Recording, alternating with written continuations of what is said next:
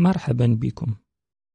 كتاب اليوم هو كتاب العدم مقدمة قصيرة جدا. للكاتب فرانك كلوس. الفصل الأول جعجع بلا طحن. في مرحلة مبكرة من حياتنا يباغت أغلبنا هذا السؤال من أين جاء كل شيء؟ قد نتساءل أيضا أين كانت ذاتنا الواعية قبل أن نولد؟ هل يمكنك أن تحدد ذكرياتك الأولى؟ عندما التحقت بالمدرسة لأول مرة كنت أتذكر بوضوح أحداث العامين أو الثلاثة السابقة لا سيما العطلات الصيفية التي قضيناها على شاطئ البحر لكن عندما حاولت أن أسترجع الأحداث المبكرة في حياتي غامت الرؤى متلاشية حتى العدم. قيل لي إن سبب هذا هو أنني ولدت منذ خمس سنوات فحسب في عام 1945 في نفس الوقت تحدث والداي عن أحد الحروب وعن أمور وقعت لهما قبل هذه الحرب لكن لم يكن لهذا أي مدلول عندي فالعالم الذي عرفته لما يكن موجودا حينها. وبدا لي أنه بدأ بمولدي وأنه جاء مجهزا بآباء وكبار آخرين. كيف عاشوا قبل عالم الواعي؟ ظل الفراغ الغريب الذي ابتلع كل شيء حتى عام 1945 يزعجني. ثم وقع حدث عام 1969 منحني منظورا جديدا لهذه المشكلة. كانت أبولو عشرة تحوم حول سطح القمر التي كشفت معجزة الاتصالات عن أنه أرض جرداء مهجورة من الصخور والحصى. كانت صحراء الغبار الرمادي هذه تمتد حتى أفق القمر. الذي أخذ شكلا منحنيا قبالة فراغ أسود مرصع بالنجوم المتناثرة. تلك الكرات الميتة من الهيدروجين التي تتفجر لينبعث منها الضوء. وسط هذه الصورة القاحلة إذا بجوهرة زرقاء جميلة ذات سحب بيضاء وقارات خضراء من النباتات. ولأول مرة يشهد البشر ما يعرف بشروق الأرض. ثمة مكان واحد على الأقل في الكون توجد به حياة. في صورة مجموعات هائلة من الذرات نظمت على نحو يجعلها تملك وعيا ذاتيا وقادرة على التحديق في الكون في تعجب. ماذا لو لم تكن هناك حياة ذكية؟ بأي منطق كان سيوجد أي من هذا؟ لو لم تكن هناك حياة تدرك أو تدركه. منذ عشرة مليارات عام كان من الممكن أن يكون الحال على هذا النحو. فراغ ميت يعج بسحب البلازما وكتل قاحلة من الصخور تدور في الفضاء الفسيح. مع أن حقبة ما قبل الوعي هذه خلت من الحياة ولا بد أنها كانت أشبه بامتداد عظيم لنظرة الخاصة عن الكون قبل عام مولدي التي تراقصت فيها الجاذبية دون أن يدري بها أحد. فإن الذرات نفسها التي وجدت حينها هي نفسها التي نتكون منها نحن اليوم.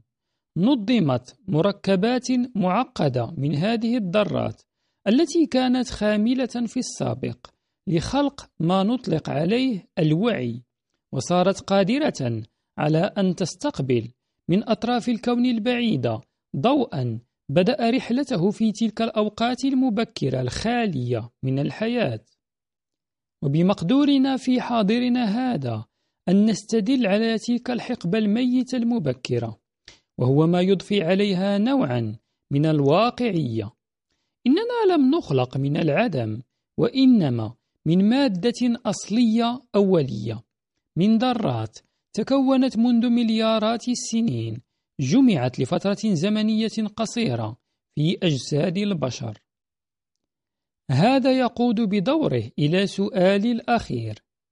ماذا لو لم يكن هناك حياة أو أرض أو كواكب أو شمس أو نجوم أو ذرات تتمتع بالقدرة على إعادة تنظيم نفسها إلى أشياء مستقبلية.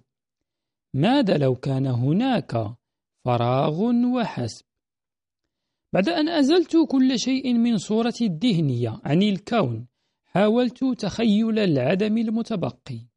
وعندئذ اكتشفت ما أدركه الفلاسفة على مر العصور. من الصعب جدا التفكير في الفراغ. حين كنت طفلا ساذجا لطالما تساءلت أين كان الكون قبل مولدي. والآن أحاول تخيل ماذا كان سيوجد ما لم أولد على الإطلاق. إننا محظوظون لأننا سنموت. ولن يتمتع العدد اللانهائي من الأشكال الممكنة للحمض النووي بالوعي أبدا. إذا ما هو الكون بالنسبة لأولئك الذين لم يولدوا أبدا؟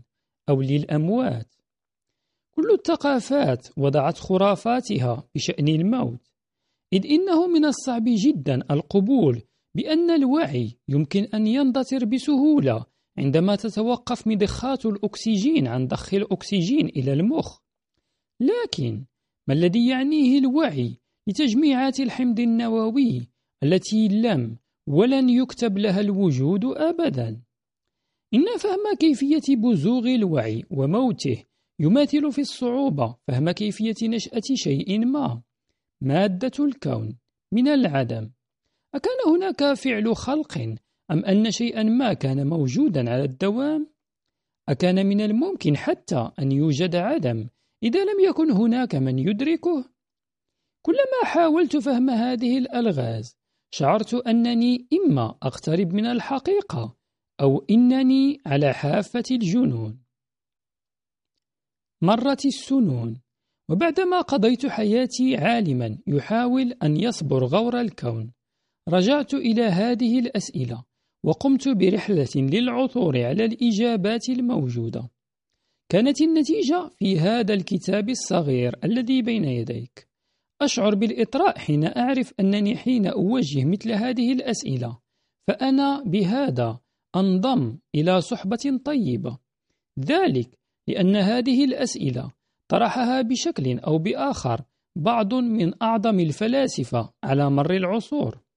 علاوة على ذلك لم يتفق الجميع على إجابة بعينها. من وقت لآخر حين تسود إحدى الفلسفات على ما سواها كانت الحكمة المكتسبة تتطور هي الأخرى. أيمكن أن يوجد خواء؟ حالة من العدم يبدو أن إجابات هذه الأسئلة شأن الأسئلة المتعلقة بوجود إله من عدمه تعتمد على تعريفك لماهية العدم.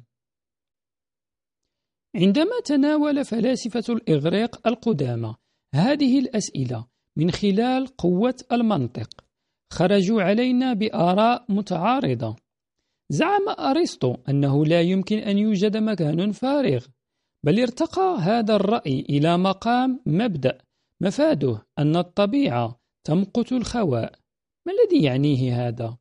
وما سبب سيادة هذا الظن لألفي عام؟ هذه من أوائل الأسئلة التي سأتناولها في القرن السابع عشر ومع بغزوغ المنهج التجريبي أدرك تلاميذ تلامذة غاليليو أن هذا الاعتقاد يرجع إلى سوء تأويل للظواهر. إذ إن مقت الخواء ذاك إنما ينجم عن وجود الغلاف الجوي الذي يزن عشرة أطنان ويضغط على كل متر مكعب من كل شيء موجود على الأرض وهو ما يتسبب في إقحام الهواء في كل ثقب متاح. كما سنرى لاحقا من الممكن إزالة الهواء من الأوعية وصنع الفراغ. كان أرسطو مخطئا. على الأقل هذه هي النتيجة لو لم يكن هناك سوى الهواء فبإزالة الهواء سيزال كل شيء.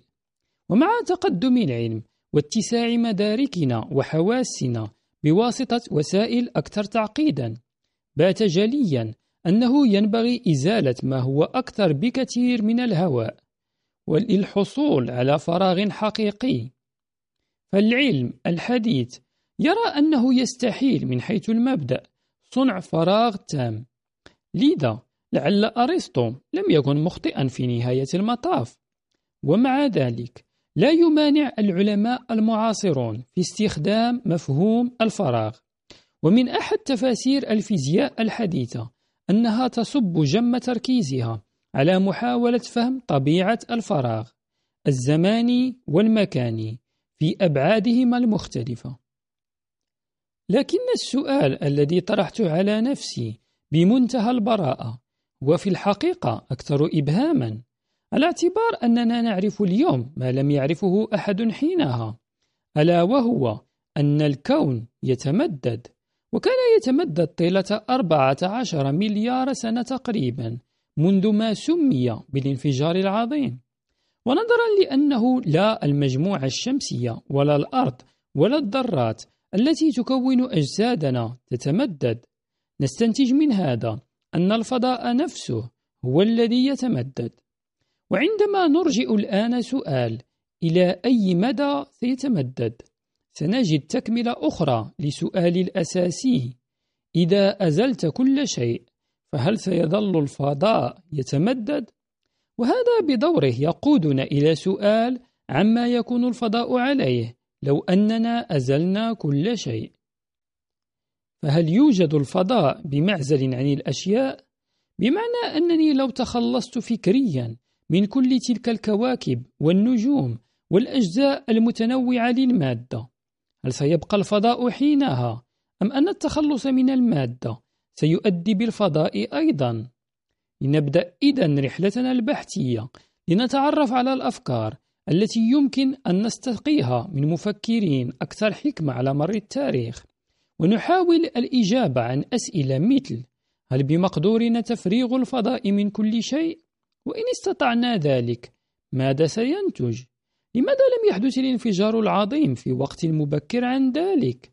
ولو جاء الكون بنتيجة فعل خلق فما الذي كان موجودا قبل هذا الخلق؟ أم أن شيئا ما كان موجودا على الدوام ثم تحول ليصير نحن البشر.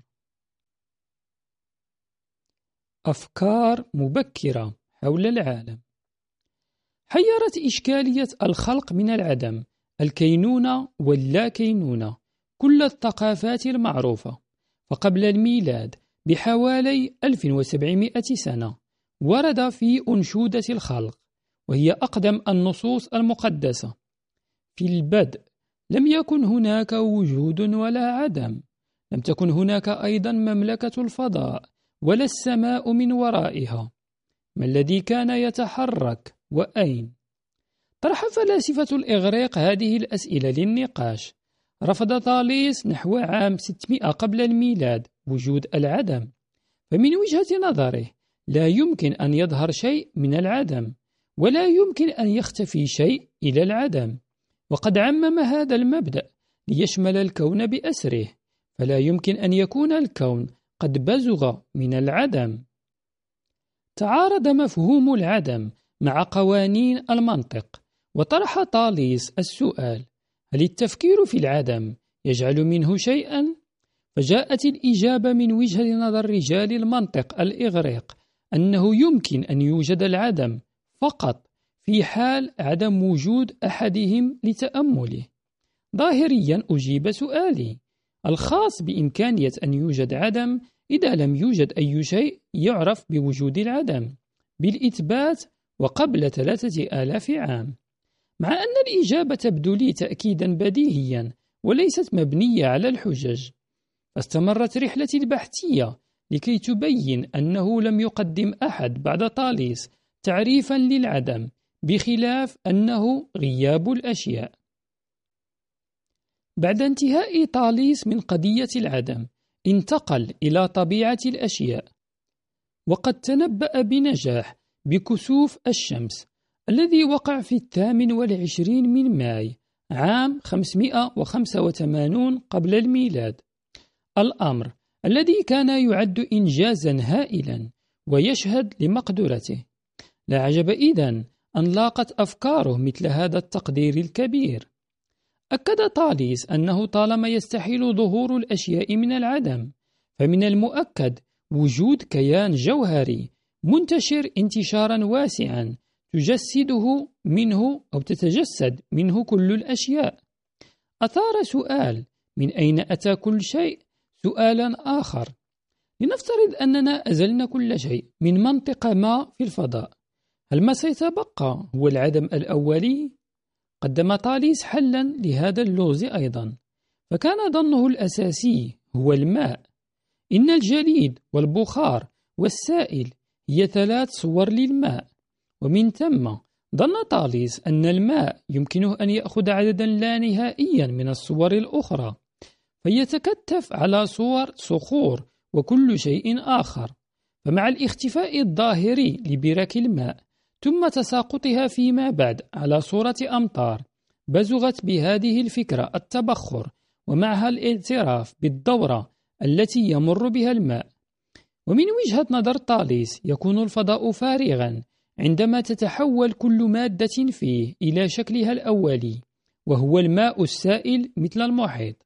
من ثم يحتوي الماء كل شيء ممكن للمادة. والآن بعد ثلاثة آلاف عام تعد هذه الفكرة غير نافعة. لكن الأفكار الحديثة المتعلقة بالفراغ تقوم على المبدأ ذاته بافتراض أن الفراغ يحتوي على بحر عميق لا نهاية له من الجسيمات الأساسية. بعد مرور 78 عاما من الوعي عاد طاليس إلى فكرة الفراغ الدائم في عام 548 قبل الميلاد. لكن فكرة وجود جوهر أولي يتغلغل في كل شيء أو مادة أصلية استمرت. غير أن طبيعة المادة الأصلية خضعت للنقاش.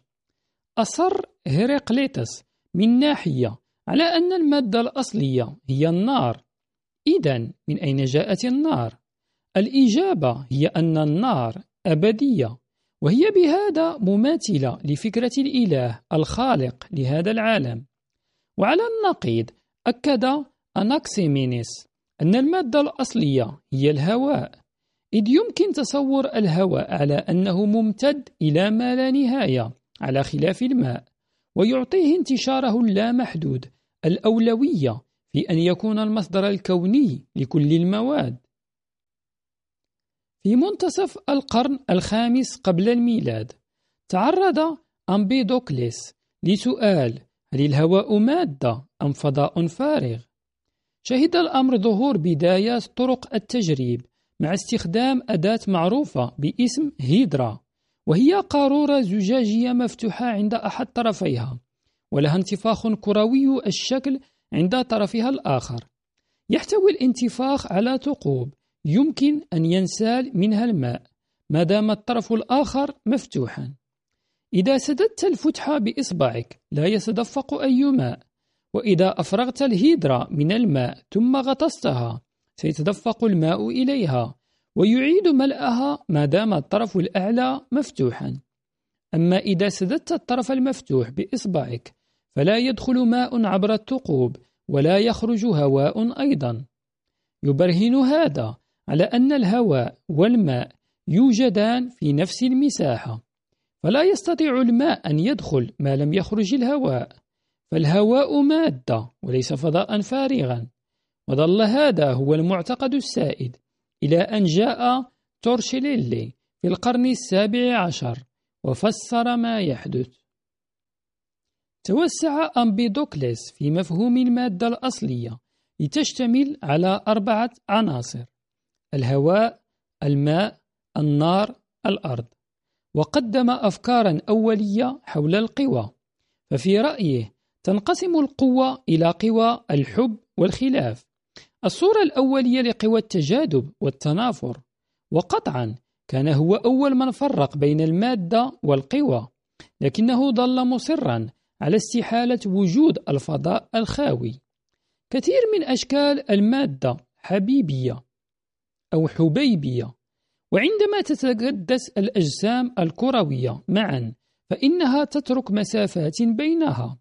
وبما أنه لا توجد إمكانية لوجود فراغ في الفضاء الخاوي استحدث أميبيدوكليس الأثير وهو الأخف من الهواء الذي يملأ هذه المسافات.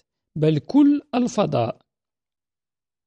بل إنه تخيل أن هذا الأثير المنتشر في كل الأرجاء قادر على نقل التأثير من جسم إلى آخر ما يشبه مجال الجاذبية في الفكر الحديث. رفض أناكاساغوراس أيضا إمكانية وجود الفضاء الخاوي وخلق شيء من العدم. ووفقا لرأيه فإن الخليقة نظام انبثق عن الفوضى. وليس كونا ماديا ظهر من العدم. إن تحول الفوضى إلى نظام يحمل اعترافا بتطور الأشياء وتغيرها كما هو الحال عندما يتحول الطعام إلينا. وقد طرح الافتراض بوجود عناصر أساسية في الوقت الذي يتغير فيه تركيبها الإجمالي. فكرة البذور وولد المذهب الذري. ويرى أناكساغوراس أنه لا وجود لأصغر ذرة فلا حد لانشطار المادة. ومن ثم لا حاجة إلى القلق بشأن الفراغات بين الأجسام الكروية المتلامسة ولا حاجة إلى الأثير الذي يملأ الفجوات. استمر إبيقور حوالي 250 قبل الميلاد. وأيضا ديموقريطوس واليوكيبوس على رفضهم لإمكانية أن ينبثق شيء عن العدم وهم يعتبرون مبتكري فكرة الذرات التي هي بذور أساسية صغيرة غير مرئية تشيع في المادة. ومن هنا تولدت فكرة إمكانية وجود فراغ مسافة فارغة يمكن أن تتحرك فيها الذرات. كان الاعتقاد وأنه إذا كان يوجد شيء ما في نقطة ما فلا يمكن إذن للذرة أن تتحرك إلى هذا المكان. فلكي تكون الحركة ممكنة لابد أن يكون هناك فراغ يمكن أن تتحرك فيه الذرات بل تخيلوا أيضا كونا مفرغا لا نهائيا مليئا بذرات متحركة بالغة الصغر لدرجة تمنعها من أن ترى بمفردها لكنها تتكدس معا في تكوينات مرئية.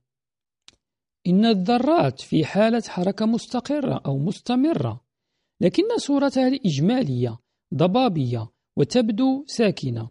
تشبه الصورة بيت النمل فهو يرى من بعيد ككومة ساكنة لكن عند الاقتراب منه يتضح أنه يتكون من ملايين النمل دقيق الحجم الذي يتحرك حركة مستعرة على الرغم من أن أفكار أتباع المذهب الذري أكثر شبها للصورة التي نملكها اليوم عن المادة فإن أفكار أرسطو المخالفة هي التي سادت طيلة ألفي عام رأى أرسطو أن الفراغ لابد أن يكون منتظما ومتناظرا تماما بحيث يستحيل تمييزه من الأمام أو الخلف أو اليمين أو اليسار أو من أعلاه أو أسفله. ظهر هذا المبدأ أيضا في أنشودة الخلق بالريق فاضا التي تغنت قائلة أكان هناك أسفل؟ أكان هناك أعلى؟ من منظور هذه الفلسفة لا يمكن للشيء أن يسقط أو يتحرك وإنما يوجد في حالة ساكنة فحسب وهي الفكرة التي ستشكل في نهاية المطاف أساس ميكانيكا نيوتن. غير أن أرسطو رأى أن مثل هذه الخصائص تنكر وجود العدم وصاغ الحجج المنطقية التي تنكر وجود العدم في أوضح صورها. إذ كان الفضاء الفارغ شيئا وإذا وضعنا جسما ما في هذا الفضاء الفارغ. عندئذ سيصبح لدينا شيئان في نفس المكان والزمان. إذا كان هذا ممكنا سيعمم الأمر بحيث يسمح لأي شيء بأن يوجد في نفس مكان وجود أي شيء آخر وهذا هراء لذا من وجهة نظر أرسطو بدا أن المنطق يقضي بعدم اعتبار الفضاء الخاوي شيئا ومن ثم فهو غير موجود. وقد عرف الفراغ بأنه غياب أي جسم ولما كانت العناصر الأساسية للأشياء موجودة بلا انتهاء فلا يمكن إذن أن يوجد مكان فارغ تماما. باختصار رفض منطق أرسطو وجود الفراغ وقاد إلى الحكمة الشائعة القائلة إن الطبيعة تمقت الخواء. واعتبرت هذه الحقيقة بديهية غير أنها كانت خاطئة كما سنرى الآن. لما هذا المقت؟ ظل القول إن الطبيعة تمقت الفراغ مقبولا طيلة ألفي عام. حتى انقضاء السواد الأعظم من العصور الوسطى.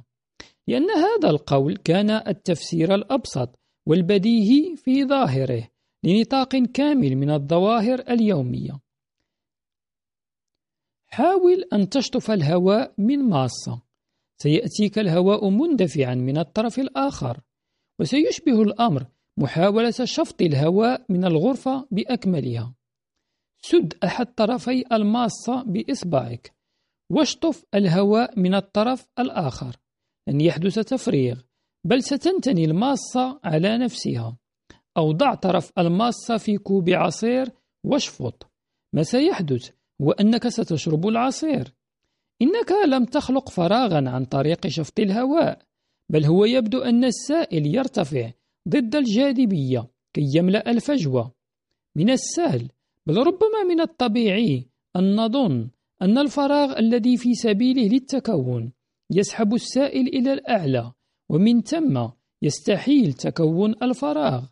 هكذا يظن كثير من الأطفال لكن الإجابة الصحيحة عكس ما يبدو تماما. تطلب إماطة اللثام عن التفسير الحقيقي جهود غاليليو وبعض من أمهر عقول القرن السابع عشر. ثمة أمثلة أخرى تؤدي ظاهريا إلى النتيجة نفسها.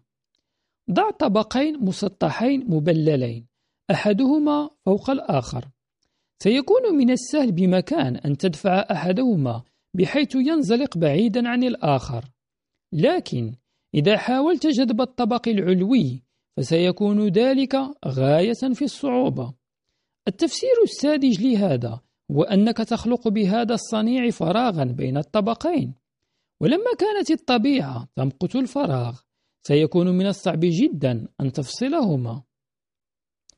وبالعودة إلى الماصة بعد أن تشفط لثانية أو ثانيتين ضع إصبعك عند الطرف العلوي للماصة واترك الطرف الآخر في العصير.